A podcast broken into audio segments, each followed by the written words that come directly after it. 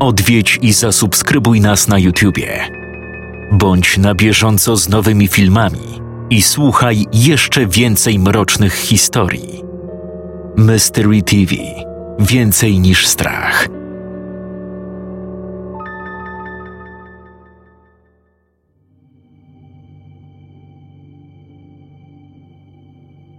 Kiedy John Woodford zaczął odzyskiwać przytomność, na początku nie był świadomy, że leży we własnej trumnie. Odczuwał jedynie poczucie przebywania w całkowitej ciemności i bliskość ciężkiego powietrza, którym oddychał. Był bardzo słaby i nieznacznie zainteresowany tym, gdzie się znajdował i jak się tam dostał. Wiedział, że nie leży w swojej sypialni. Ciemność nigdy nie była tam aż tak głęboka. W domu? Wspomnienie domu przyciągnęło do otępiałego umysłu Johna Woodforda inne obrazy. Teraz miał przed oczami żonę i syna. Pamiętał, że przebywał w domu i był bardzo chory. I tylko tyle był w stanie sobie przypomnieć. Co to za miejsce, w które został przeniesiony? Dlaczego panowała tu całkowita ciemność i niczym niezmącona cisza? I dlaczego nikt przy nim nie czuwał? Był chorym człowiekiem, więc powinni mu chyba zapewniać lepszą opiekę. Leżał tak, czując narastającą w głowie irytację. Potem zdał sobie sprawę, że każdy oddech zaczynał bardzo boleśnie czuć w płucach, że powietrze wydawało się być ciepłe i nieświeże. Dlaczego nikt nie otworzył okna? Złość opanowała go do tego stopnia, że wprawiła mięśnie w ruch.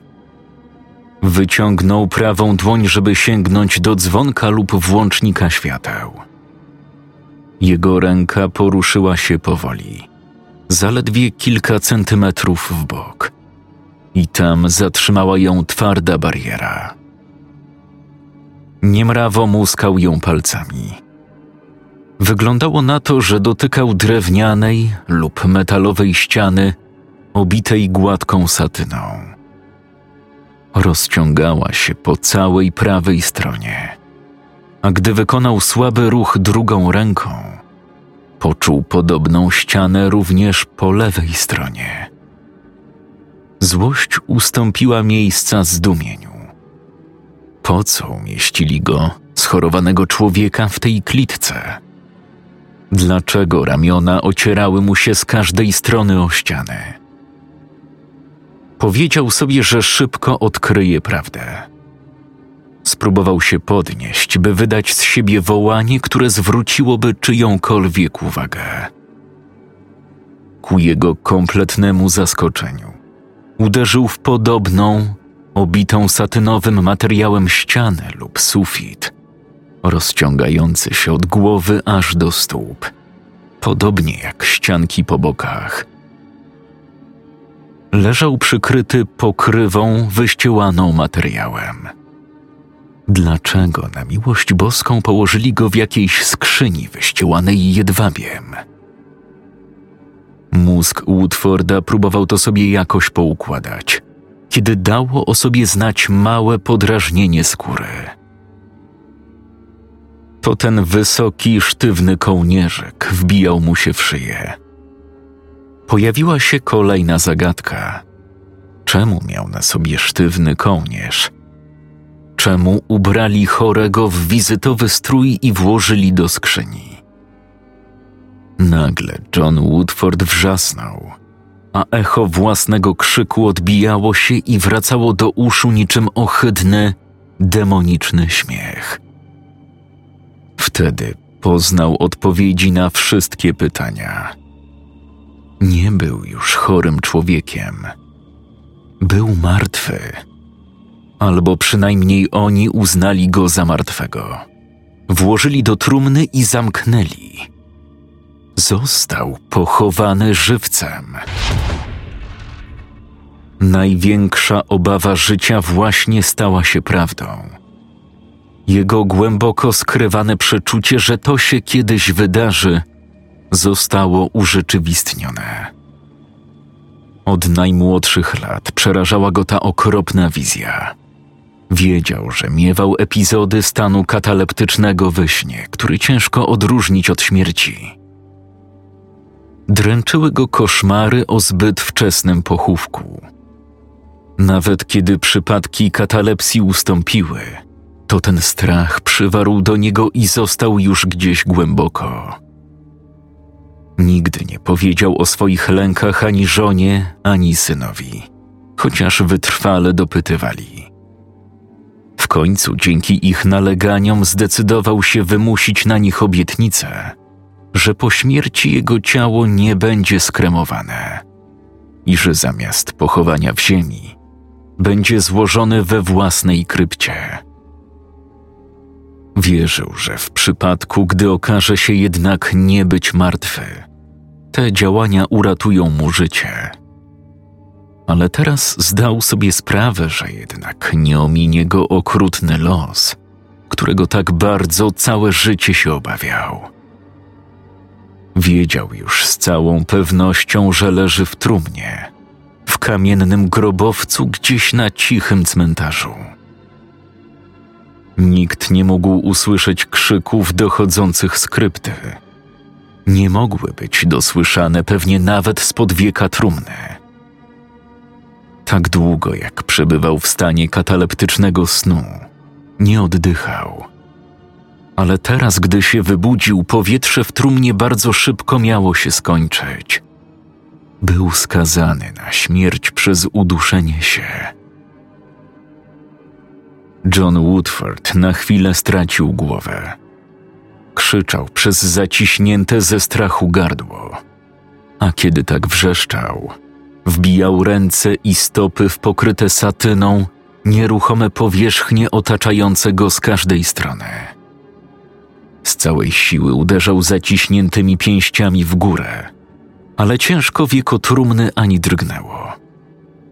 Wydzierał się, dopóki gardło nie spuchło mu tak, że nie był w stanie wydać z siebie już żadnego dźwięku.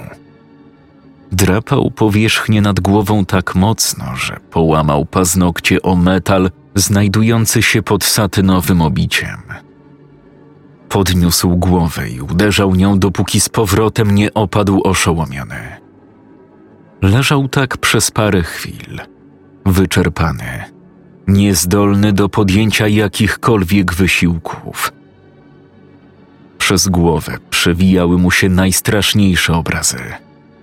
Powietrze wydawało się teraz być jeszcze bliżej, jeszcze cieplejsze, wypalające płuca z każdym zaczerpniętym wdechem. Gdy nagle znów zawładnął nim strach, zaczął krzyczeć raz za razem – nic nie działało. Był w okropnej sytuacji, ale musiał zrobić wszystko, żeby nie wpaść w panikę. Nie zostało mu zbyt wiele cennych minut. Musiał użyć ich mądrze, aby spróbować wydostać się jakoś z tego więzienia. Z tym postanowieniem wstąpiło w niego trochę spokoju. Zaczął badać możliwości ruchu Ponownie zaciskając pięści, naciskał rękami mocno w górę. To jednak nie przyniosło rezultatu. Ciasnocie trumny jego ramiona były ściśnięte tak blisko ciała, że nie dał rady wziąć żadnego zamachu, ani zadziałać w inny sposób, żeby mocniej wypchnąć wieko w górę. A co ze stopami? Gorączkowo próbował nimi zadziałać, jednak kopniaki okazały się jeszcze mniej efektywne. Wpadł na pomysł, by zgiąć kolana i w ten sposób odchylić wieko trumny. Niestety, nie mógł podnieść nóg wystarczająco wysoko, a kiedy już kolana dotykały powierzchni pokrywy, stopy ślizgały się po satynowym materiale, którym wyściełano wnętrze trumny. W tym momencie każdy oddech, który brał, wypalał wnętrze jego płuc i nozdrze, a mózg zdawał się płonąć.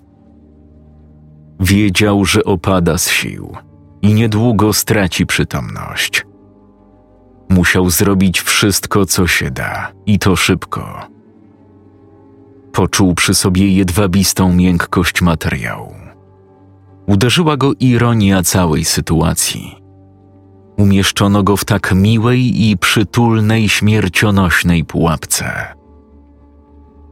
Spróbował przewrócić się na bok, z myślą podniesienia wieka ramieniem. Ale nie było łatwo zmienić pozycji w ciasnej trumnie. Musiał wykonać niezliczone ilości niewielkich ruchów. Był to niezwykle powolny i bolesny proces. John Woodford desperacko wiercił się i rozpychał, aż w końcu leżał na swoim lewym boku. Prawym ramieniem dotykał pokrywy. Oparł się mocno o dno trumny i z całej siły pchnął w górę. Bez skutku. Wieko ani drgnęło. Spróbował jeszcze raz. Rozpacz coraz szybciej zalewała mu serce. Czuł, że wkrótce nie wytrzyma. Znów zacznie wrzeszczeć i drapać. Słyszał już dzwonienie w uszach.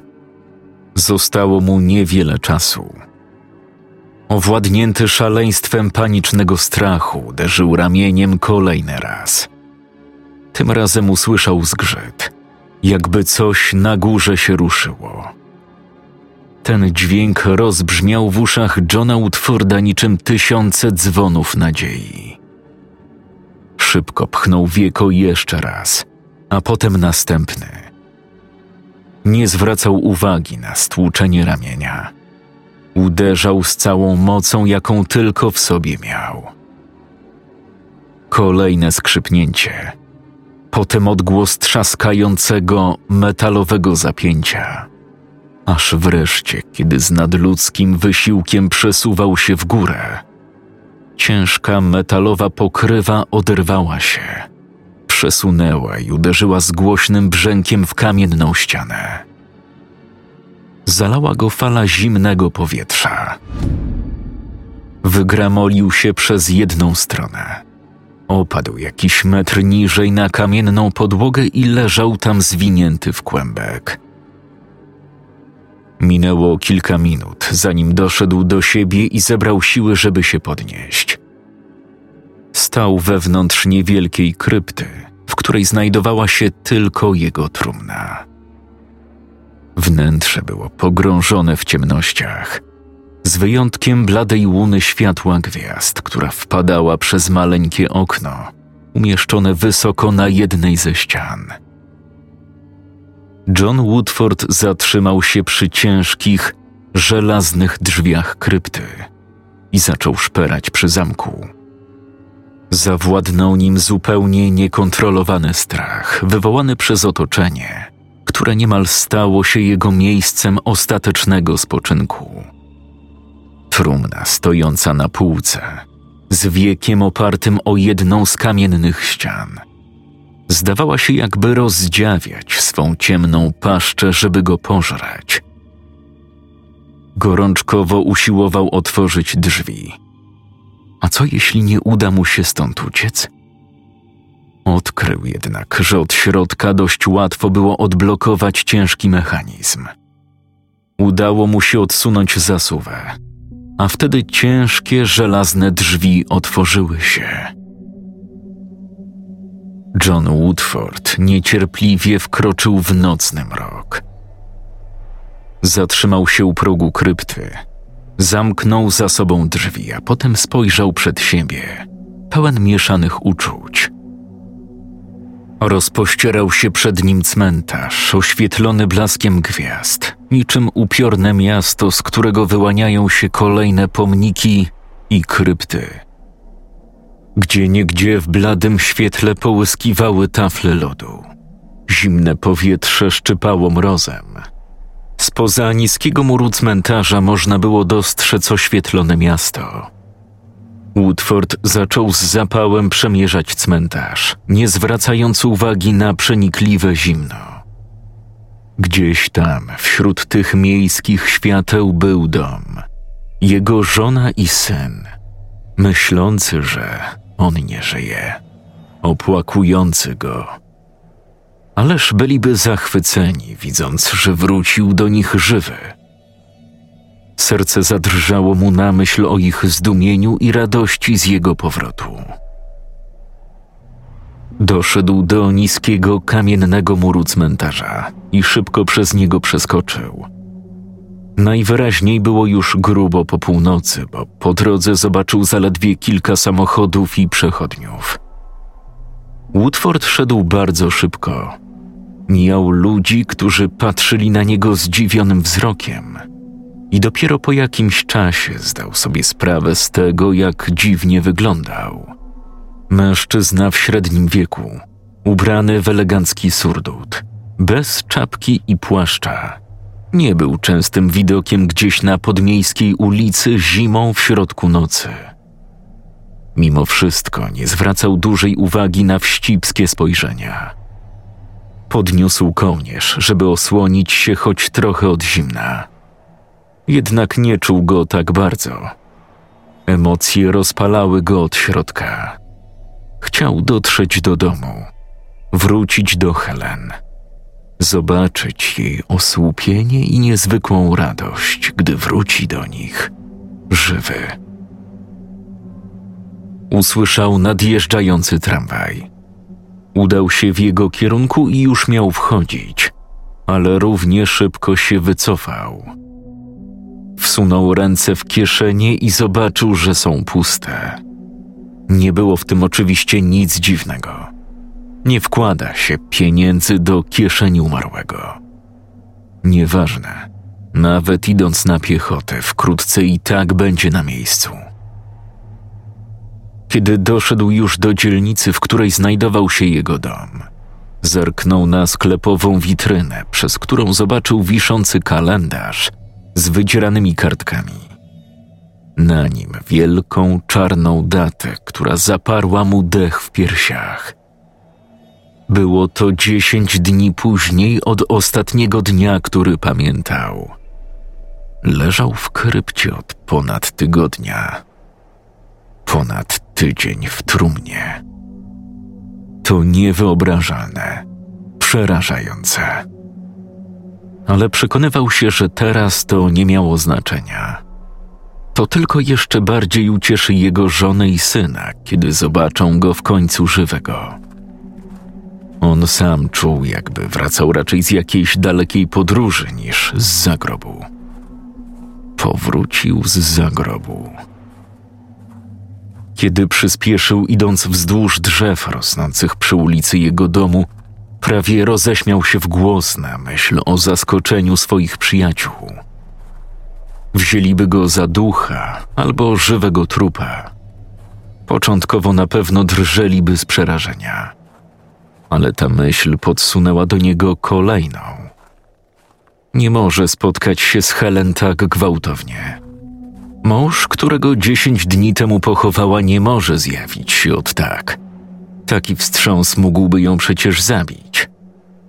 Musi odpowiednio zaaranżować spotkanie, tak aby możliwie złagodzić szok, żeby jej za bardzo nie wystraszyć. Mając to na uwadze, kiedy już dotarł do swojego dużego domu położonego z dala od ulicy, Woodford skierował się bokiem do ogrodu, zamiast iść prosto ku frontowym drzwiom. Zobaczył zapalone światła w oknie biblioteki, poszedł w ich stronę. Mógłby zerknąć, kto tam teraz jest. Spróbować jakoś delikatnie ogłosić Helen swój powrót.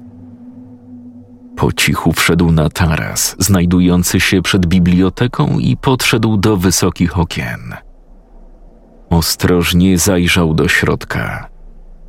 Przez satynowe firany zdołał dostrzec przytulne wnętrze z półkami pełnymi jego książek delikatnie oświetlone światłem lamp i kominka. Helen, jego żona, siedziała na sofie, częściowo odwrócona tyłem do okna. Obok niej był mężczyzna, którego Woodford znał doskonale. To jego najbliższy przyjaciel, Curtis Davis. Na widok Davisa Woodford wpadł na pewien pomysł – Mógłby jakoś wywabić go z domu i poprosić, żeby to on przekazał Helen wspaniałą nowinę. Serce waliło mu jak młotem, widząc swoją ukochaną. Nagle Curtis Davis odezwał się, a jego słowa, choć ledwo słyszalne, dotarły do uszu Woodforda na zewnątrz. Jesteś szczęśliwa, Helen? Bardzo, kochany. Stojąc tak w ciemnościach, Woodford wpatrywał się w nich, czując niemałą konsternację. Jak mogła być teraz szczęśliwa, kiedy mąż niedawno zmarł i został pochowany? Ponownie usłyszał, jak Curtis Davis mówi: To trwało tak długo. Czekałem na ciebie te wszystkie lata, Helen. Czule położyła swoją dłoń na jego dłoni. Wiem.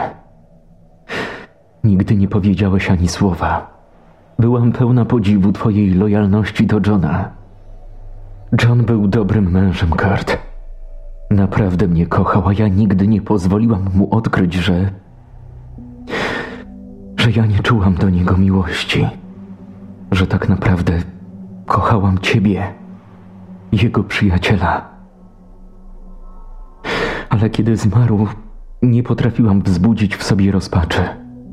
Oczywiście czułam żal, ale gdzieś pod nim miałam świadomość, że w końcu ty i ja, że ty i ja możemy być wolni, możemy być razem. Davis czule objął ją ramieniem. Kochanie, nie żałujesz, że tak szybko namówiłem cię na ślub? Nie boisz się, że ludzie będą o nas gadać? Zależy mi tylko na tobie. John zmarł. Jack ma już własny dom i żonę. Dlaczego mielibyśmy nie wziąć ślubu? Jestem bardzo zadowolona, że to zrobiliśmy. Czuwając w ciemnościach za oknem, oszołomiony John Woodford widział jej pojaśniałą z radości twarz, patrzącą na innego mężczyznę. Jestem dumna, że w końcu mogę być twoją żoną. Nie obchodzi mnie, co inni o nas mówią. Woodford powoli oddalił się od okien. Zatrzymał się gdzieś w ciemności pod drzewem. Był wstrząśnięty, a jego umysł rozdarty na kawałki. Więc tak ma wyglądać jego powrót do domu z zagrobu? To była ta radość, którą miał sprawić Helen swoją obecnością? To nie mogła być prawda. Musiał źle usłyszeć. Helen nie mogła być żoną Curtisa Davisa. Mimo to jakaś część świadomości okrutnie zapewniała go, że to była nowa rzeczywistość. Od zawsze czuł, że uczucia Helen nie były tak silne, jakimi on darzył ją. Jednak nigdy nie przyszłoby mu do głowy, że kochała Davisa. Chociaż Właśnie teraz zaczął przypominać sobie jego częste wizyty, dziwne momenty ciszy między nim i Helen. Przypomniał sobie tysiące niepozornych gestów, które świadczyły o wzajemnej miłości tych dwojga. I co on, John Woodford, miał teraz począć? Wkroczyć między nich i oznajmić, że trochę za wcześnie skreślili go z listy żywych? że oto powrócił, aby odzyskać dawne życie i żonę? Nie mógł tego zrobić. Gdyby przez te wszystkie lata Helen nie była mu wierna, nie miałby żadnych skrupułów. Jednak wobec tego cichego, pokornego życia, jakie wiodła u jego boku, nie mógłby się teraz znów pojawić, zniszczyć jej długo wyczekiwanego szczęścia i oczernić jej imienia. Woodford roześmiał się gorzko. Miał więc skończyć jak Enoch Arden powstały z grobu. Z pewnością przypadła mu dziwna rola do zagrania, lecz zarazem jedyna, która została. Co miał robić? Nie mógł wyznać Helen, że wciąż żyje. Nie mógł wrócić do domu, który kiedyś należał do niego ale przecież gdzieś musiał się podziać. Tylko gdzie? Nagle z drżeniem serca pomyślał o swym nieobecnym synu. Mógł pójść do Jacka, powiedzieć mu, że żyje. Przynajmniej on będzie uszczęśliwiony widząc ojca i mógłby zachować tę wiadomość tylko dla siebie. Z tą myślą, ożywiającą nieco jego zranione serce, John Woodford zawrócił w kierunku ulicy.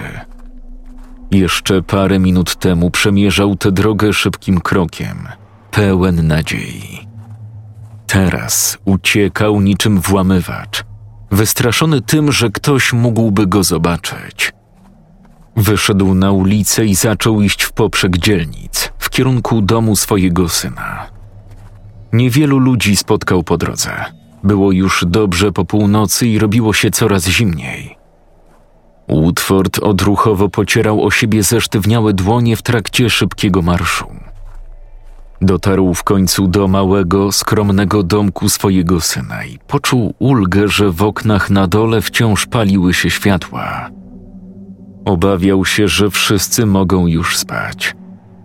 Przeszedł przez zmarznięty trawnik w kierunku rozświetlonych okien. Chciał sprawdzić, czy Jack był w domu i czy był sam. Zajrzał do środka, dokładnie tak samo jak zrobił to wcześniej we własnym domu. Jack siedział przy małym biurku, a jego młoda żona opierała się o krzesło, zasłuchana w coś, co tłumaczył jej, wskazując na zapisaną kartkę leżącą na biurku. John Woodford, dociskając twarz do zimnej szyby, usłyszał słowa syna. Rozumiesz, Dorothy? Uda nam się, jeśli tylko do naszych oszczędności dodamy pieniądze z ubezpieczenia ojca. Jack, tak długo o tym marzyłeś. Twój własny mały biznes. Na początek na pewno będzie niewielki, ale sprawię, że się rozrośnie. To szansa, na którą od dawna liczyłem i zamierzam wykorzystać ją najlepiej, jak potrafię. Oczywiście bardzo mi przykro, że tata odszedł, ale skoro umarł, to te pieniądze z ubezpieczenia rozwiążą nasze problemy związane ze startem. Sama spójrz. Powiedział i zaczął pisać ciąg kolejnych cyfr przed skupioną Dorothy. John Woodford powoli odsunął się od okna. Nigdy jeszcze nie czuł się bardziej zszokowany i pogubiony. Kompletnie zapomniał o ubezpieczeniu, które miało pomóc Jackowi założyć własny interes.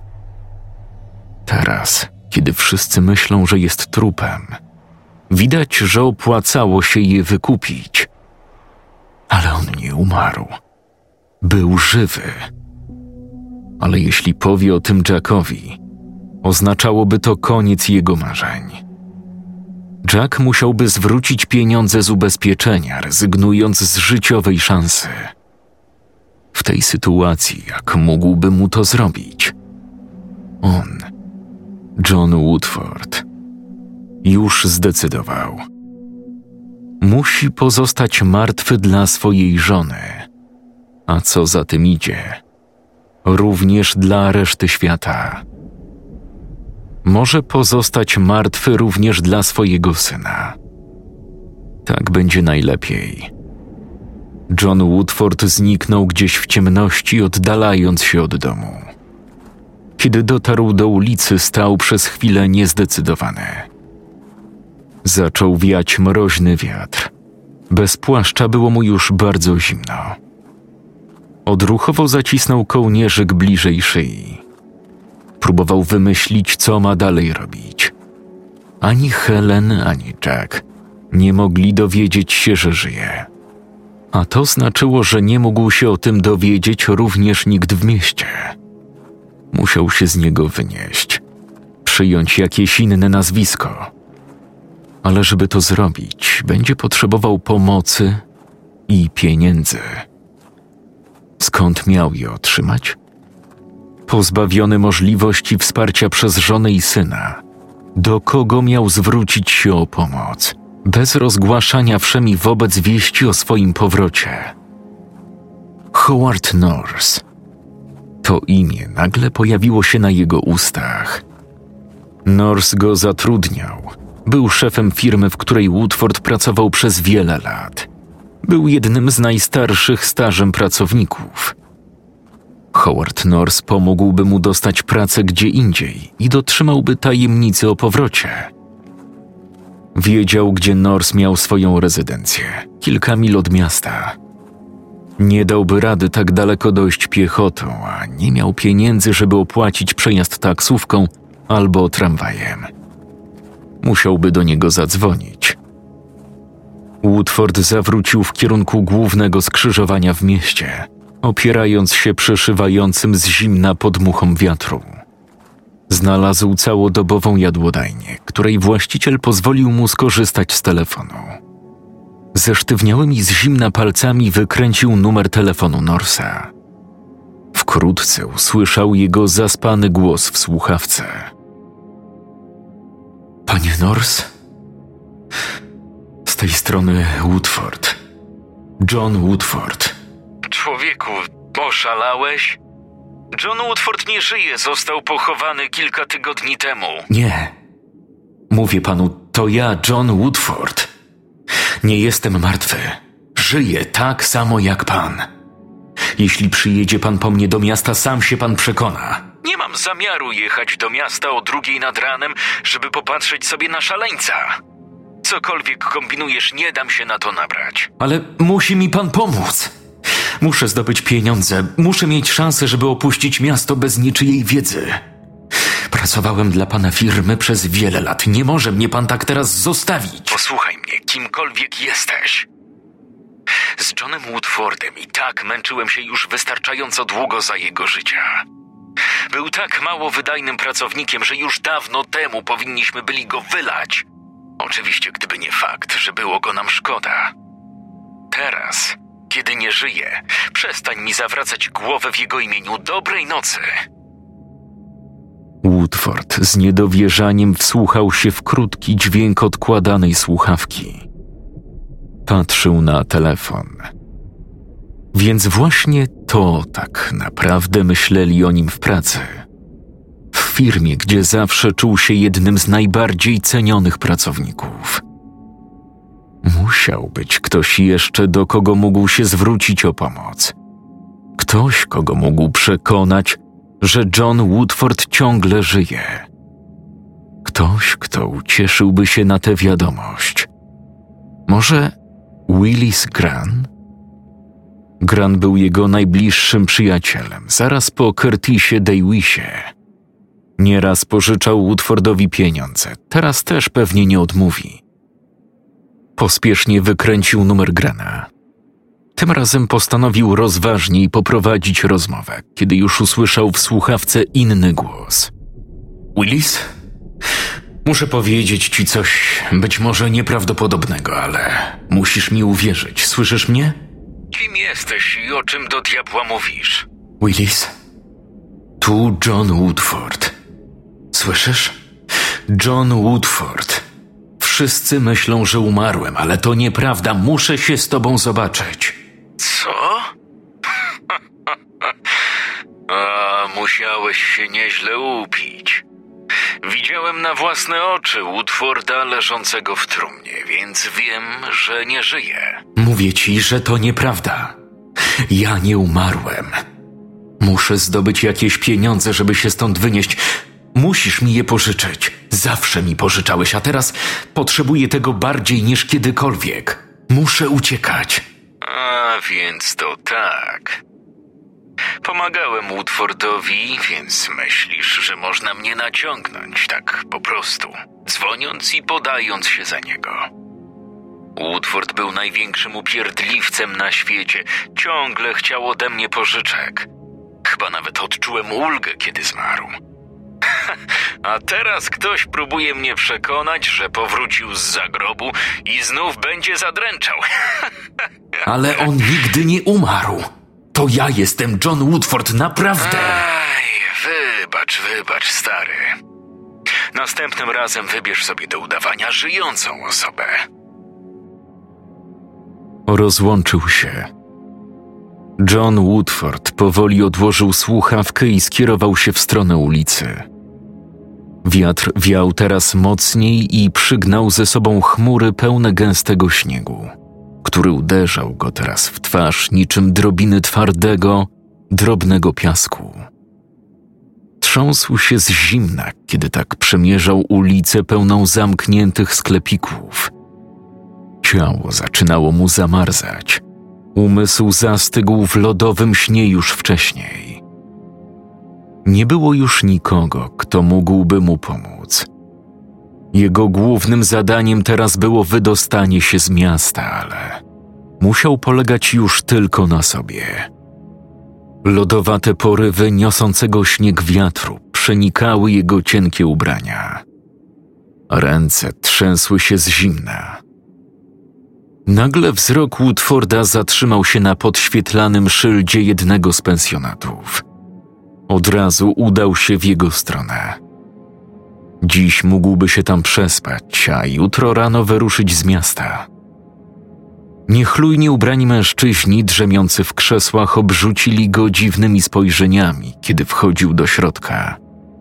Podobnie spoglądał na niego młody recepcjonista, do którego zdecydował się podejść. Chciałbym. Chciałbym tu dzisiaj przenocować. Recepcjonista wpatrywał się w niego ze zdumieniem. Żartujesz sobie ze mnie? Woodford pokręcił głową. Nie. Jestem bez grosza, na dworze jest zimno. Muszę gdzieś przenocować. Młody mężczyzna uśmiechnął się z pogardą. Słuchaj, koleś. Nikt z takimi fatałaszkami jak twoje nie może być spłukany. Spływaj stąd, zanim zadzwonię po glinę. Woodford spojrzał na swoje ubrania. Na surdut, wyprasowaną białą koszulę, błyszczące skórzane lakierki, wtedy to pojął. Zwrócił się desperacko do pracownika. Te ciuchy nic nie znaczą. Mówię ci, nie mam złamanego grosza. Przestaniesz wreszcie, zanim każę cię stąd wyrzucić? Woodford cofnął się do drzwi.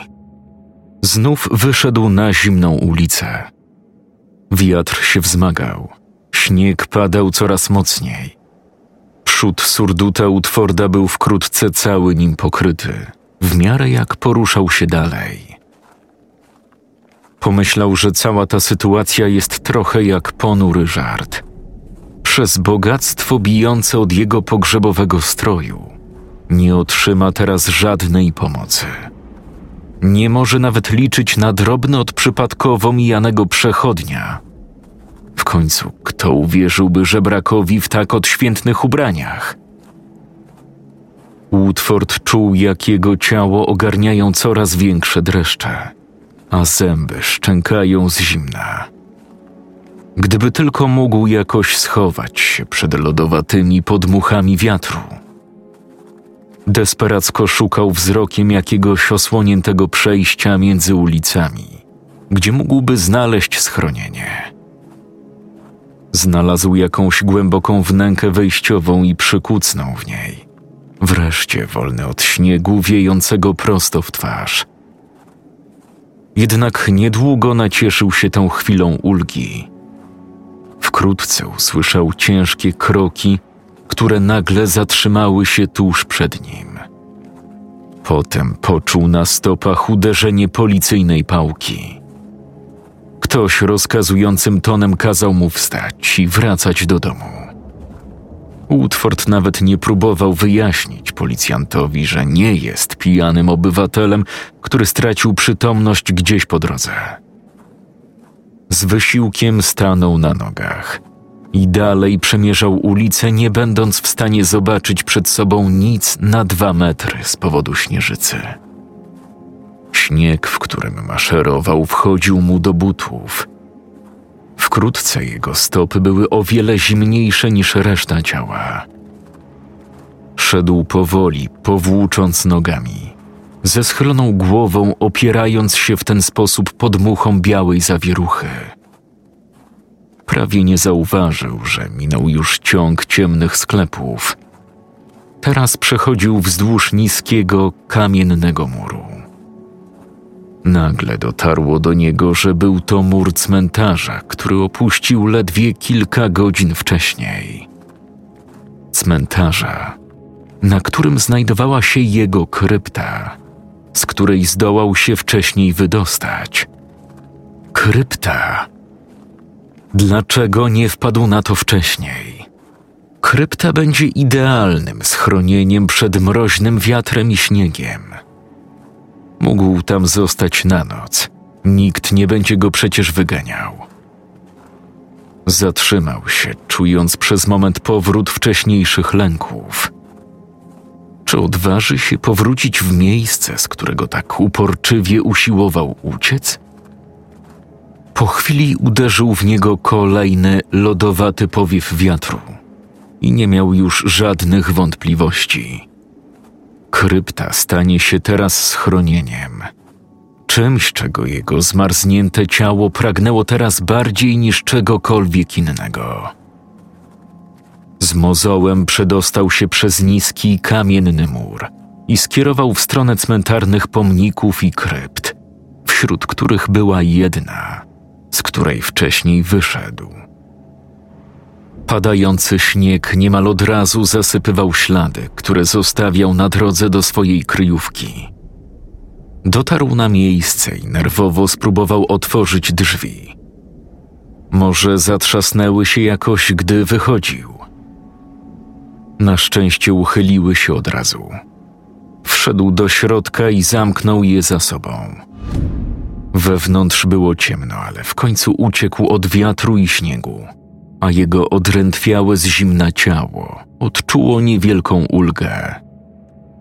Woodford usiadł w kącie krypty. Przynajmniej miał gdzie się schronić w tę noc. Było w tym trochę ironii, że musiał tu wrócić w poszukiwaniu ratunku, ale trzeba było być wdzięcznym chociaż za to.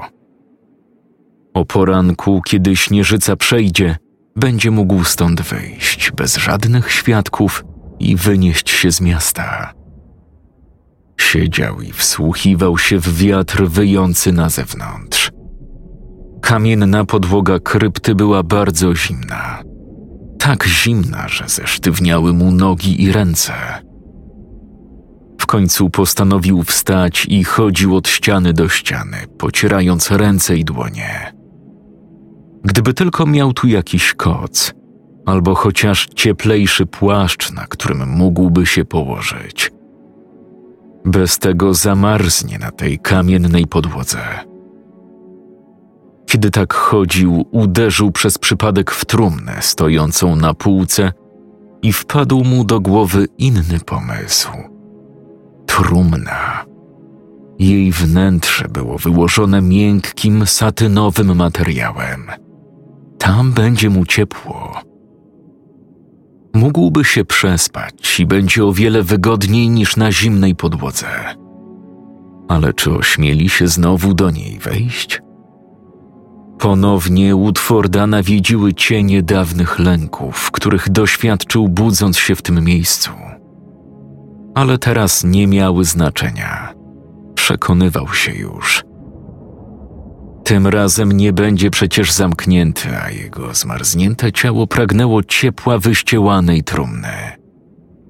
Powoli, ostrożnie wspiął się do niej i ułożył wewnątrz, wyciągając nogi.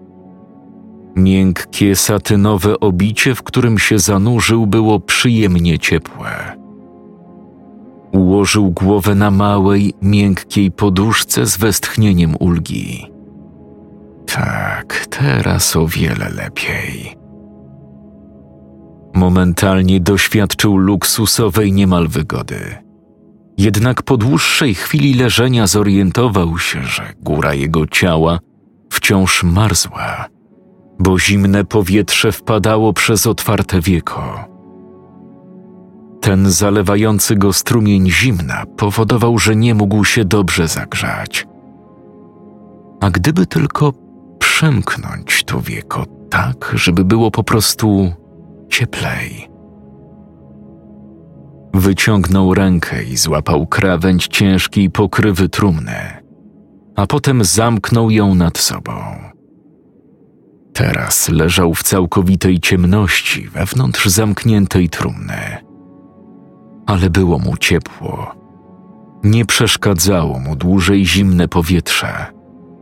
Na dodatek cały czas robiło się cieplej, aż w końcu całe jego ciało dobrze się rozgrzało.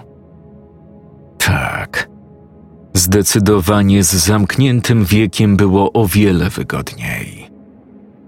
Równomierne, wszechogarniające ciepło penetrowało teraz jego ciało, a powietrze wewnątrz trumny stawało się coraz gęstsze i cieplejsze.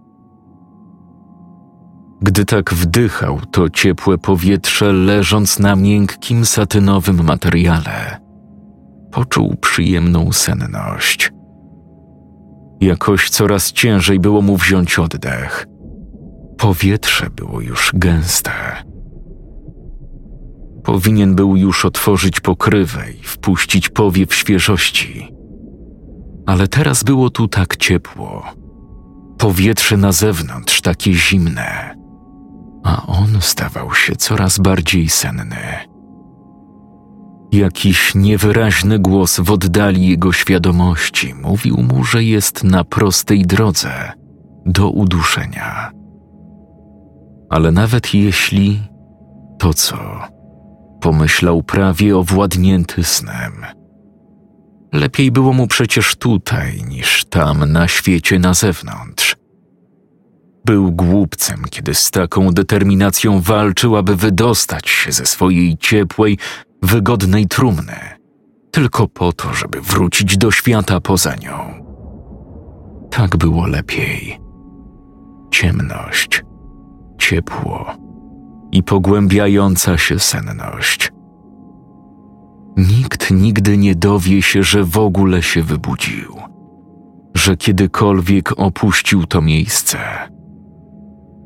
Wszystko będzie tak jak przedtem. Dokładnie tak jak przedtem. Z tym kojącym zapewnieniem, John Woodford odpływał coraz dalej i dalej w mroczny strumień nieświadomości, z którego tym razem miało nie być już powrotu.